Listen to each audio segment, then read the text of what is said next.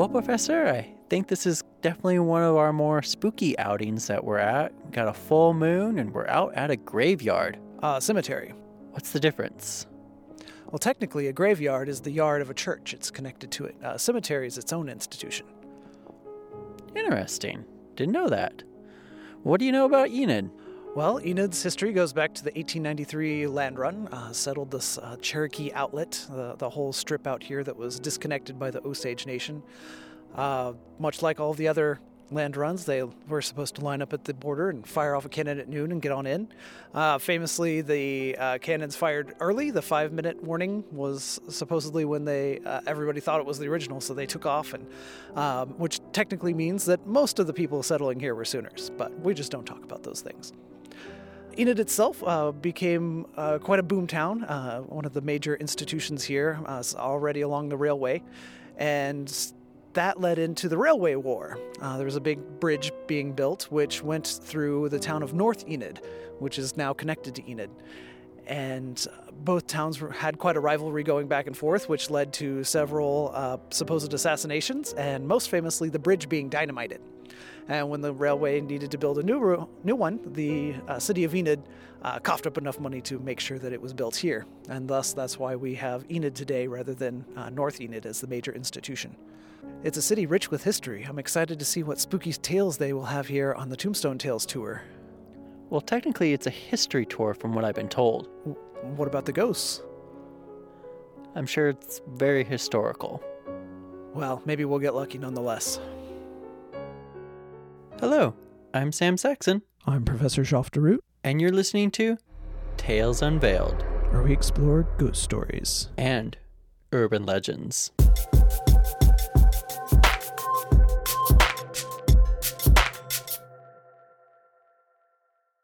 This episode of Tales Unveiled is brought to you by Visit Enid. No matter what you're planning, Enid has plenty of fun things to do and lodging options ranging from popular chain hotels to historic bed and breakfast inns. Get suggestions on what to see, eat, and do at visit enid dot org. The Tombstone Tales is an annual tour about the history of Enid and the people buried in its namesake cemetery. Despite being in a cemetery, there was nothing scary about this tour. We climbed aboard a wagon, sat on a barrel of hay, and then were driven by a tractor throughout the cemetery where we made various stops to listen to stories about the people of Enid. Some of the performers retold their character story in third person, while others did it in character. For this episode of Tales Unveiled, I'm only going to share a few clips from the dozen stories we heard. In this first clip, we hear the story of Marshal Thomas Radford, portrayed by Dustin Albright, about the Marshal's bad day. And it was extremely cold out that day, and I was wearing my heavy overcoat and my gloves. I walked in to warm myself at the radiator, which heated the building. So I'm standing there talking to some of my friends, warming myself, when all of a sudden, the back door opened and Cannon entered the bar. He walked the entire length of the building and never spoke to anybody, and I never saw him.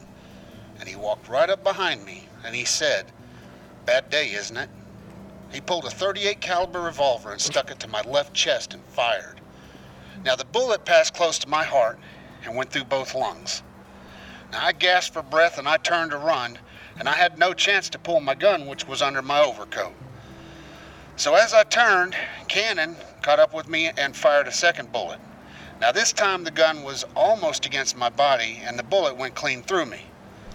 And I continued to stagger toward the front door, and Cannon fired a third bullet into me. Now this one entered my head between my left eye and my ear, and I fell to the ground unconscious. So Cannon leaned over with over me with the intent to fire one more. And that's when Officer Loving arrived on scene. He had been at the barbershop a couple doors down from the saloon. He drew his pistol and he ordered Cannon not to fire. Now I was still alive, barely, and I was taken to Doctor Baker's office, where several physicians examined my wounds. But they all agreed that there was nothing they could do. I never regained consciousness, and I died thirty minutes later. And this is my tombstone. This is where the famous Marshal Thomas Radford lies. In this next clip, we were asked to judge if Dolly Doffett was crazy or if she was wronged. James T. Doffett? I was just seventeen years old when I met him, and he was nearly twice my age, but he swept me off my feet. Oh, he was really a neat guy. He was. We were kind of prominent. We made the land. He made the land run here in Oklahoma, and the Enid Police Station sits right where our house used to be. We had that whole quarter section there, and we planted it with beautiful gardens, and we'd have big parties. Sometimes three hundred people would come to our parties. It was really nice in the beginning, but J T had a roving eye. Oh. He was around her all right.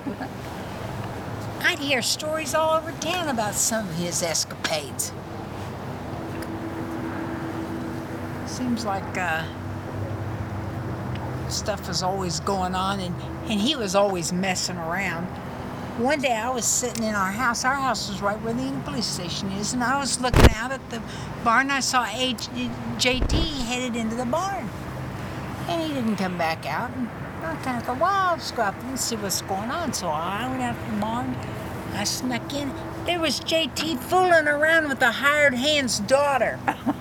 I was so mad, I went back in the house and I grabbed a revolver. And I went back out there and went in that barn and I shot J T in the middle of the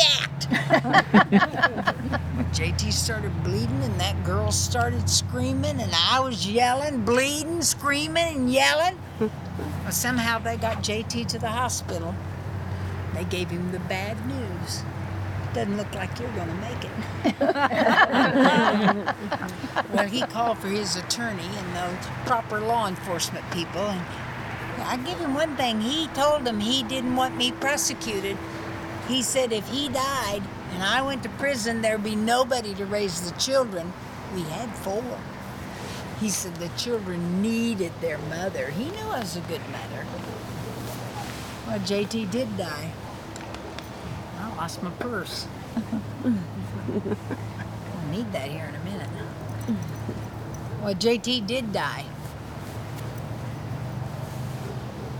And sometime later, I took up with another man that I admired. Unfortunately, he also suffered from an immoral itch. And he didn't get it from me. He was laying sleeping one night, and I sharpened up a straight edge razor, and I went in there, I proceeded to cut out that itch. He ran to the hospital, bleeding all the way. And they saved his life. What it was worth. Well, by this time, you can tell I was pretty fed up with life and men. Big disappointments. I was always being called into court for something. Bill that wasn't paid or something. And we were sitting there and they said, all rise. And I reached into my little handbag and I pulled out a revolver. And I shot at that judge up on the bench. He hid back there behind the bench. And the D A jumped under this table over here. He hid. The attorney that took me to court, he was over here and I fired at him. I hit him in my favorite target. Let's just say Attorney Wentworth won't be having any children. Well, somehow they overpowered me and they got the gun away. And that judge ruled me to Western State Mental Hospital. He said I was insane. I wasn't insane. I knew exactly what I was doing. Well, I was out there for a while and nothing was happening, so I appealed my case to Governor Bill Murray. He was a friend of my late husband. And he decided that the best option, the best re- thing he could do for me was he would give me an exile pardon.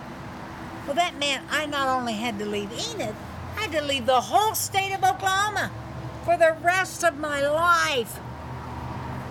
Well, I wasn't crazy, so I took that deal. And my family moved me out to California, where I lived until I was eighty-two years old. And after I died, someone remembered we had a cemetery plot here in Enid. We had this plot right over here. And, and my late husband's buried right over here. You know, the one I killed. And so they brought me back. And they put me there. Now, you've heard my story. You tell me, was I crazy or was I wronged? I was wronged, I tell you. Yeah, wronged wrong. by that no-good husband, wronged by that no-good boyfriend, wronged by that judge, wronged yeah. by everybody. Yeah. In this last clip, our tour guide told us that where we're at wasn't the original location of the cemetery. Before the Enid Cemetery was started, they did take anybody that died in the community down there where the Champlin Park is at Owen Garriott in uh, Van Buren, and they, they just buried them there. Uh, some of the graves were were marked. There wasn't any rhyme or reason where anybody was placed. You just walked out there, dug a hole, and put, put the person in it. Uh, again, some of the graves were marked, but a lot of them weren't marked. And uh, after the Enid Cemetery was formed, which was several years later, and after several hundred people had been buried at Potter's Field, they opened this cemetery and decided to try to move everybody. All right, Professor, what did you think of the tour? Very interesting. Uh, I took many notes, and now I have much research to do. It certainly was entertaining. Indeed. All right, well, we got a couple more interviews tomorrow at ten that Visit Enid has set up for us, so how about we get back to the hotel now? Yes, it is. It's quite chilly. On Sunday morning, the professor and I arrived at Garfield Furniture in downtown Enid for our featured interview. Both the professor and I were excited to learn more about the town's history and the connection to John Wilkes Booth. Thank you, everyone, for joining us today. We appreciate you taking the time out to chat with the professor and I. As you know, this is my colleague, Professor Joff DeRoot. That's Joff DeRoot. So how about we go around real fast and let you introduce yourselves for our audience. I'm Russ Frazee, Enid, Oklahoma resident and owner of Garfield Furniture, home of the David E. George, John Wilkes Booth legend. I'm Errol Wofford. I'm a citizen of Enid, Oklahoma. Lived here all my life and uh, run around doing uh, Cactus Jack part of the time. All right. So let's get started. Uh, tell us a little bit about Enid's history. Like, how did the town get founded? Well, the town really got started uh, from the land run of eighteen ninety-three. The government had been here, and the Cherokee Outlet was uh, the premises of the land run, and uh, the government came in and sectioned off city blocks in the downtown square for Enid, and uh, had the land run in September of eighteen ninety-three, and boom, here was Enid. I've also heard about a town of North Enid. Yes, there is a town called North Enid, which uh, had a great dispute when Enid was founded uh, as to where the railroad was going to actually stop. And uh, there was a long uh, dispute between the Enid residents and the residents of North Enid as to where that train would stop and pick up passengers and let off passengers. It ended with the uh, people of Enid uh, cutting the trestles and uh, having a train wreck before they were able to finally persuade the railroad track to stop in Enid and not North Enid. Sounds like Wild West times. Yes. On to the present day, what can people do if they were to visit Enid now? Well, there's a lot of stuff to do in Enid. Uh, pretty much all family-oriented. You don't have to worry about uh, kids or anything. They can see it all. We've got a great uh, railroad museum here, the Railroad Museum of Oklahoma, that's got everything from a big old steam engine to all kinds of stuff. Uh, we, of course, have the uh, Heritage Center over here at what we call Government Springs, which was a uh, spring-fed watering hole for the Native Americans, and then later the cattle drives that came through uh, Oklahoma. and uh, it's a wonderful uh, historical museum about uh, not only Enid, but uh, this whole northwest part of uh, Oklahoma. Uh, and Government Springs Park itself is a beautiful place to visit. It's a, a lake, spring-fed lake for with free picnicking and uh, toys for the kids to play on and things like that. A sunken flower garden that's pretty impressive in the spring and summer of the year.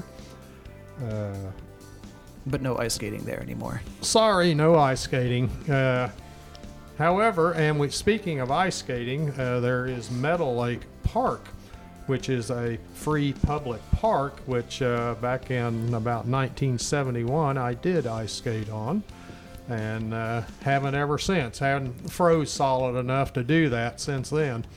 But uh, the park has got uh, rides, a Ferris wheel, a miniature train, and uh, a golf course. And uh, again, there's a fishing lake there. And uh, you know, another place just to hang out and relax. There's also uh, Leonardo's Discovery right. Warehouse, uh, built years ago uh, by the citizens of Enid, that house uh, things for kids, uh, museum more or less, and experimental programs they run in there. What else, Russ, do you know that they oh, do? Oh gosh, it uh, that area. Uh, where Leonardo's is, which is downtown here in Enid, uh, they're developing that into kind of a, uh, a uh, area where they can have events. They have a food truck uh, event there uh, several times a year.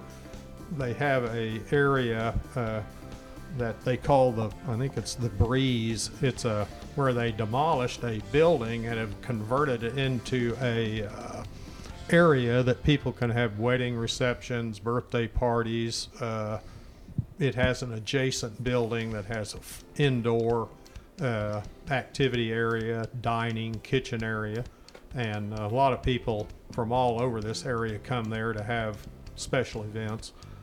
The whole of downtown Enid has kind of, it's, we are the county seat of uh, Garfield County, and uh, we have several uh, very good restaurants downtown here.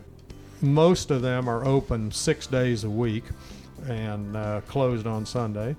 But uh, a lot of places to eat. Uh, See, you got a, your own brewery now, too. Yeah, they just got a brewery in uh, just across the square from us here.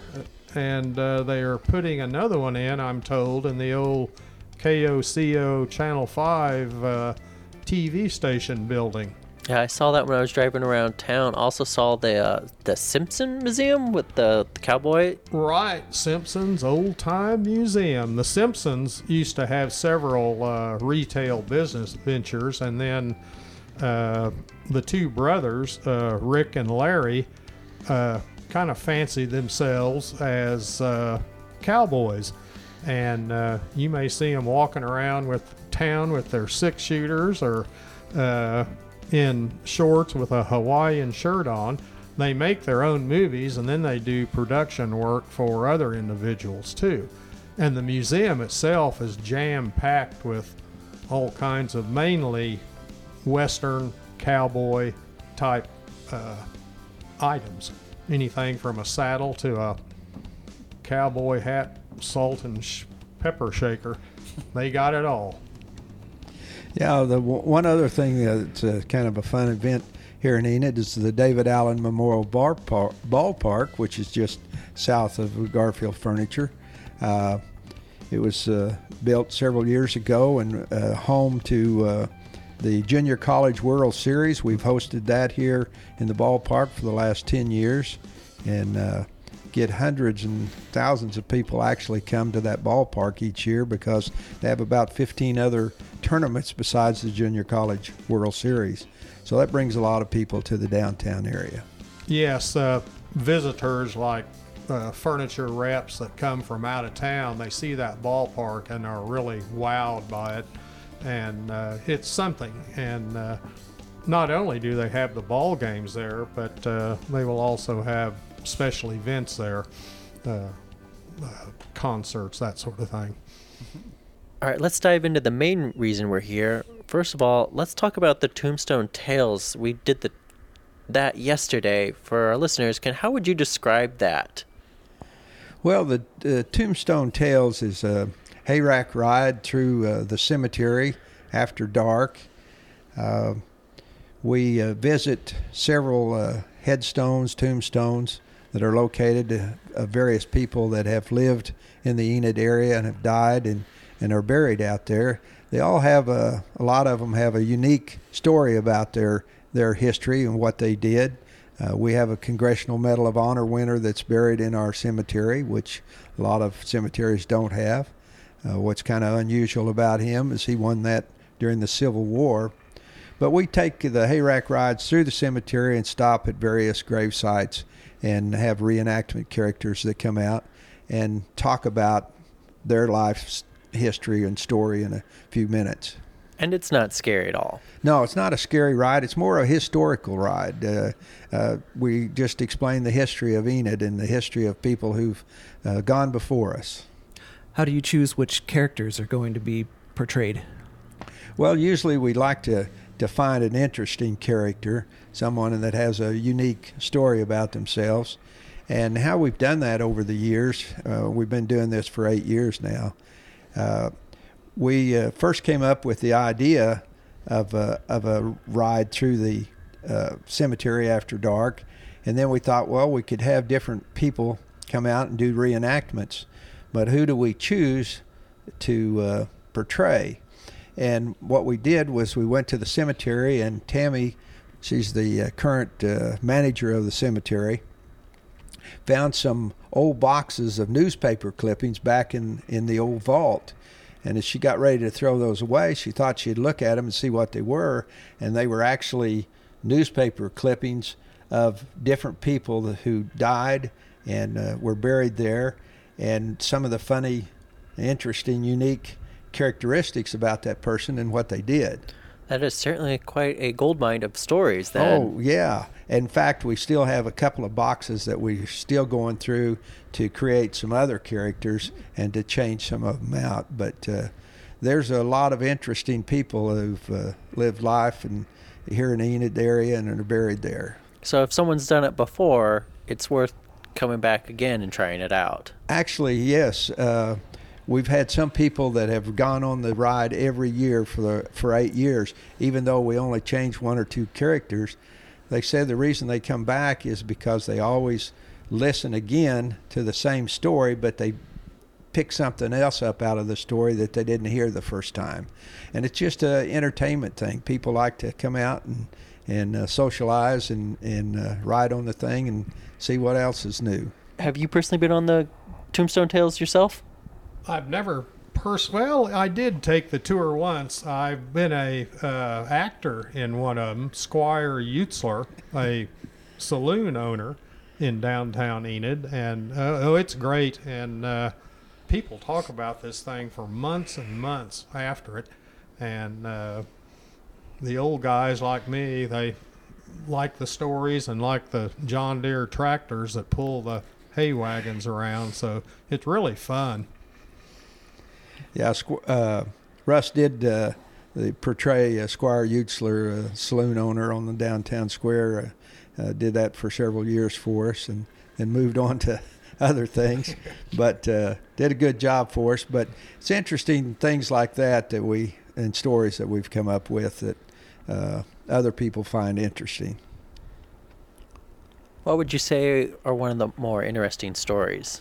Probably the most interesting that everybody seems to get the biggest kick out of is the story about Dolly Doffett, who was uh, a prominent lady here in Enid, uh, who uh, married a man twice her age, and he ran in the land run. And uh, the story goes on about their whole life and what Dolly did and didn't do. And uh, some say she was crazy, and she says she was wronged by men all her life, and she wanted to get even with them. And so it's quite an interesting story about her life history and, and uh, her husband, J T Doffett. It's also in one of the creepier, it's in the really old part of that cemetery with a bunch of trees, and there's a big tombstone that's uh, a statue of an angel, and uh, it's it's pretty. Uh, it's kind of spooky, but it's all the, good. The yeah, and what's interesting is that she has uh, the largest headstone or tombstone in the whole cemetery. But uh, she was partially mentally unstable, and anyway, it's quite a story.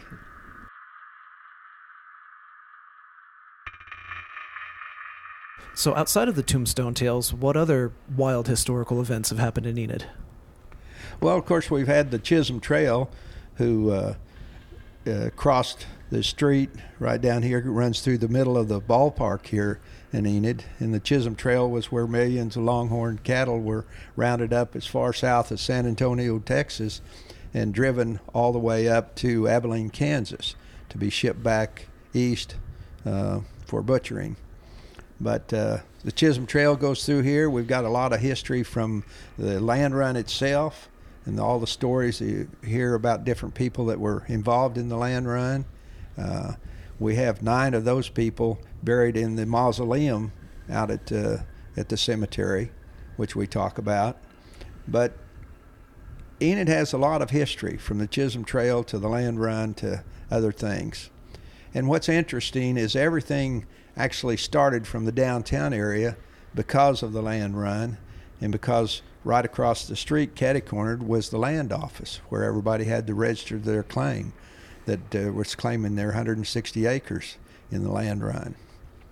So a lot of history going on, mm-hmm. and has gone on in the past. And since the beginning of Enid in eighteen ninety-three, there's been three police officers or lawmen that have lost their life in the line of duty. One was uh, Marshall Williams in uh, eighteen ninety-five. He had a dispute with the uh, uh, one of the Uh, people in town that was a good friend of his, who was the uh, editor of the newspaper, and the other gentleman involved in the feud was the uh, manager of the land office, and uh, the newspaper man and the land man got in several fights. And anyway, Marshall Williams went to break up this fight in this building north of uh, Garfield Furniture, and uh, was killed and shot and died accordingly. Uh, Also in nineteen oh six, uh, Marshal uh, Radford was gunned down in the same building. It was the Tony Foss Saloon at that time, and he was in there warming himself on a cold winter morning, and another gentleman that he had a running feud with came in through the back door and walked up behind him and shot him to death. And then in uh, nineteen twenty-six, Officer Cal Palmer went into uh, the beer joint that was located there, where a man was known to be wanted by the law, and he went in to arrest him, and he was gunned down in that store. So all three officers that have lost their life in the line of duty in Enid died in that store. And it's safe to say that if they get, police today get a call from somebody at that location, they pull up in front and just kind of sit and wait and see what happens. Enid isn't near that rough these days, so you know, you can Uh, walk around downtown and all that without fear of dodging bullets. The Wild West certainly seems to have calmed down. Yeah, definitely. Uh, I guess it was during this time that Enid has its most famous legend. The legend of David E. George, or was he John Wilkes Booth? Yeah, could you tell us, our listeners, a little bit about that? I found that rather fascinating from the little tidbits I've heard about it.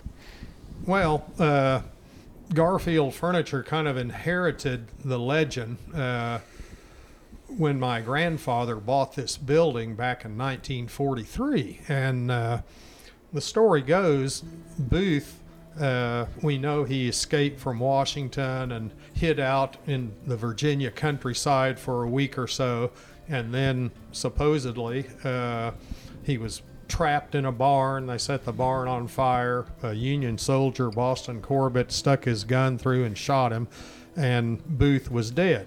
We believe, however, that Booth escaped, going down the Appalachian Trail, across the Gulf to Mexico, and then up to Texas, where he lived in Granbury, Texas, uh, which is a nice town to visit, Granbury and Glen Rose, if you're looking for somewhere to go. And he lived his salad days there until the late eighteen hundreds, when he disappeared and came into the newly opened Oklahoma Territory. And his first stop was in southeast Oklahoma, which also is known as Little Dixie to this day. And what Booth thought was going to happen was that uh, the South and the North were going to come to an agreement uh, after the death of Lincoln, because the company, the country was in turmoil. So he was on the run. Uh, Booth, being an actor and educated, could, uh, we theorize, presume any identity. So uh, he was biding his time. However, by the time he got to Oklahoma, uh, he was getting kind of older. He was in his uh, mid-fifties. Well, he got to Little Dixie. It was a little rough, uh, as it is still today, or rustic, I should say. Uh, so he went over to El Reno, which was a big rail center. And uh, he was known to have been there, but uh, there was also Fort Reno, which is an interesting place to visit west of El Reno. And it's still, it's a museum. And anyway, uh, they reactivated that fort. And he was, uh, we suspect, worried that possibly it was a cavalry base at El Reno. And the cavalry is who Uh, killed the man in the barn, the supposed Booth, and he may have been afraid that he was going to be detected. So anyway, he came up uh, basically the Chisholm Trail, or eighty-one Highway, uh, heading north, and uh, he ended up in Hennessy, south of Enid here, which was on the border, the south border of our land-run territory, and uh, took up residency there. He really didn't do much, and but one day he had a seizure and thought he was going to die, and uh, he confessed to the Methodist minister and his wife, who was renting a room from, uh, that he was actually Booth. Well, he got over his illness and uh, swore the couple to secrecy, and then kind of moseyed up the Chisholm Trail, eighty-one Highway, to Enid, where he took up residency uh, in the Grand Avenue Hotel, which is on the upper floor of now Garfield Furniture. He lived there uh, uh, for, no, not quite two years, and basically he hung out down here on the south side of the square, which is where all the saloons and uh, stables and brothels and uh, a little bit rougher side of town. And he would frequent the saloons, and uh, people said uh, he was an elo- eloquent man, and he would do Shakespeare quotes, and he would do little skits, and people would buy him cigars and drinks, and that's uh, that was his life. Uh, however, he became despondent in the early days of uh, January of uh, nineteen oh three, and he was there at one of the saloons ranting that they were going to see that he was once a great man that was going to do great things. That, as we know, that didn't happen. Uh, so he went back up to his little room uh, here, and uh, with a little bottle of strychnine that he had purchased at the pharmacy, he poisoned himself. And uh, some say that uh, on his deathbed he confessed again. Others say no. Uh, but uh, they took the body to the funeral parlor and they embalmed it using arsenic. And it effectively dried the body out uh, to a jerky-like consistency. And uh, they had an autopsy. Uh, our body, the Booth that we believe, had, was the right age. It had the right uh, hair color, eye color, skin texture, uh, broken leg uh, that Booth had when he jumped from the Lincoln box at Ford's Theater. Uh, and more telling, our mummy had a scar across the back of the neck that Booth had gotten in a on-stage sword fight uh, when he was acting. Well, the official said, well, we got Booth years ago. We don't know who this guy is. Do whatever you want to. And people were flocking to Enid trying to uh, hear more about this story and uh, to try and claim the uh, reward uh, that they had out, because Boston Corbett and some of the uh, Army uh, officials were paid a token amount, but not the one hundred thousand dollars that was, which was a fortune then and now, uh, reward. So the uh, mortician dressed the body and put it on display uh, in the back of his funeral parlor, which we have free postcards here, folks, uh, of the Booth mummy. Uh, you're welcome to. And uh, for a couple of years, uh, it was kind of a tourist attraction, and you know, you'd give them a nickel and go see the mummy. Uh, the city officials here uh, didn't care to be associated with the assassin of one of our most beloved presidents, so they told the mortician to lose the mummy. Well, uh, in those days there were lots of traveling circuses, and one of these uh, circuses bought the mummy to go on what they used to call the freak show circuit, which uh, you may have heard in movies, The Bearded Lady or Two-Headed Cow or The Mummy of John Wilkes Booth. And their pitch was they had a one thousand dollars bond that if you could prove that this was not John Wilkes Booth, they would give you one thousand dollars. So then, since they're with the circus, you, when you gave them your dime, you could go in and you would see this mummy uh, sitting in a chair. And that, that was the thrill. So uh, later, the mummy uh, disappeared. We were fortunate that uh, the mummy was in the uh, being in the circus industry. They have their trade journals, so we were actually able to follow the mummy for over fifty years uh, through the trade journals of the circus industry. Well, uh, anyway, this mummy disappeared, and there was a cover story, as I call it, that the mummy was in a building, and the building was torn down, and the mummy hauled away with the rubble. There's no more mu- mummy. Quit talking about Booth. Uh, we got him years ago. We have since discovered that there are people uh, that collect mummies. And it's kind of like... As people do. Well, yeah. It's a little strange. Uh, you know, people collect uh, dolls, machine guns, mummies. Uh, so uh, that has come to light. And uh, it is important because if we could find that mummy, the government, after they killed the man who they thought was Booth, they took an autopsy, and they took three neck bones out of that body. And then those were then deposited in the then Walter Reed Army Hospital in Washington, D C, where they are, they have now created a separate museum.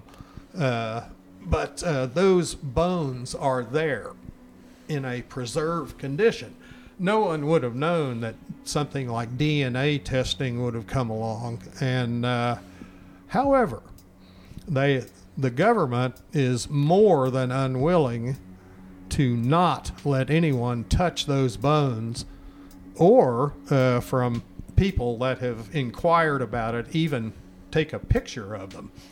So that is our major history, and that's why I like to call the story of John Wilkes Booth here in Enid uh, a living legend uh, that uh, is still under investigation.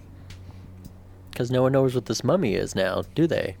No, and it's not likely that unless a very freaky uh, incident like somebody dies and nobody knows about it and somebody goes in the house and finds their stash of mummy collection.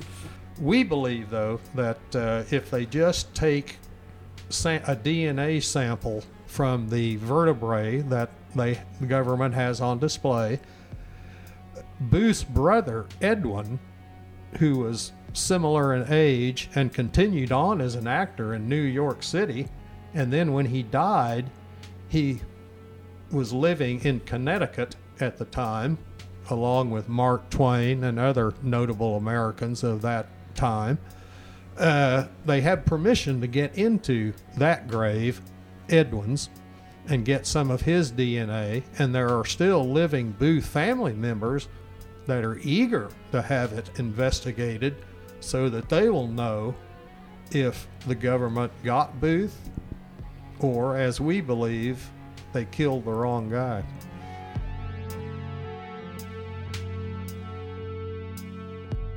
Is there anything else you wish to share for our listeners about Eden? No, I think uh, we've covered quite a few uh, topics, quite a few things, uh, interesting things. Uh, come to Enid and uh, talk to some of the people that know the history, and and uh, you'll be fascinated by the story of John Wilkes Booth, as I'm sure you are now from just listening to what Russ has told us. Yep, Enid makes a good road trip destination, and uh, like Errol said, there's plenty to do, and... Uh, see, and the people are friendly, so come to Enid.